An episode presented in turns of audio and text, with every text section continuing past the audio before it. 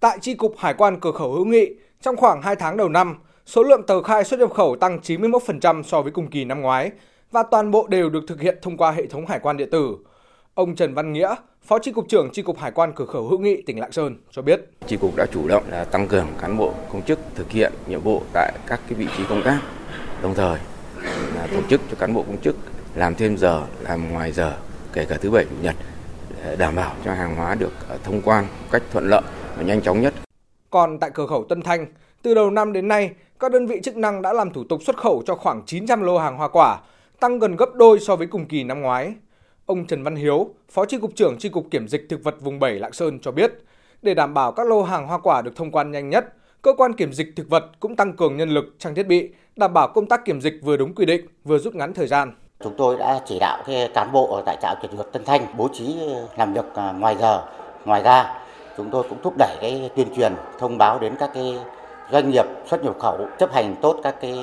quy định à, kiểm dịch của Trung Quốc như là à, vải phải được xuất khẩu đóng trong các cái bao bì theo quy định và có nhãn mác ghi là rõ ràng.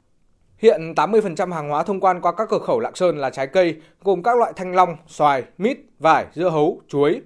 Mặc dù sản lượng nông sản xuất khẩu tăng mạnh, nhưng các doanh nghiệp xuất khẩu cũng luôn ý thức những yêu cầu ngày càng cao về tiêu chuẩn, chất lượng hàng hóa từ phía thị trường. Ông Nông Ngọc Trung, Chủ tịch công ty Cánh Đồng Vàng Lạng Sơn, đơn vị đã có hơn 30 năm kinh nghiệm buôn bán với Trung Quốc cho biết, hiện doanh nghiệp đang đầu tư sâu vào mảng chế biến trái cây xuất khẩu và bước đầu cơ bản đáp ứng các yêu cầu ngày càng cao của người tiêu dùng. Bộ và các ngành liên quan làm sao mà cập nhật những cái thông tin từ cái ờ, chính sách từ phía bạn và phổ cập một cách nhanh nhất cho các doanh nghiệp mà hãy coi đấy là nhiệm vụ của mình. Coi như là rất là nhiều doanh nghiệp mà họ cũng đang rất là khó khăn trong cái việc xin cái cấp mã số vùng trồng, mã xưởng đóng gói rồi là là mã xuất khẩu. Bởi vì cái đấy là cái bắt buộc trong cái xu thế thời gian tới là chúng ta phải có để nếu như muốn xuất khẩu vào thị trường Trung Quốc luôn xác định trách nhiệm đối với hoạt động xuất nhập khẩu hàng hóa qua các cửa khẩu trên địa bàn. Tỉnh Lạng Sơn nhất quán chủ trương tạo điều kiện thuận lợi nhất để xây dựng môi trường đầu tư kinh doanh văn minh, đồng bộ, thân thiện cho các doanh nghiệp.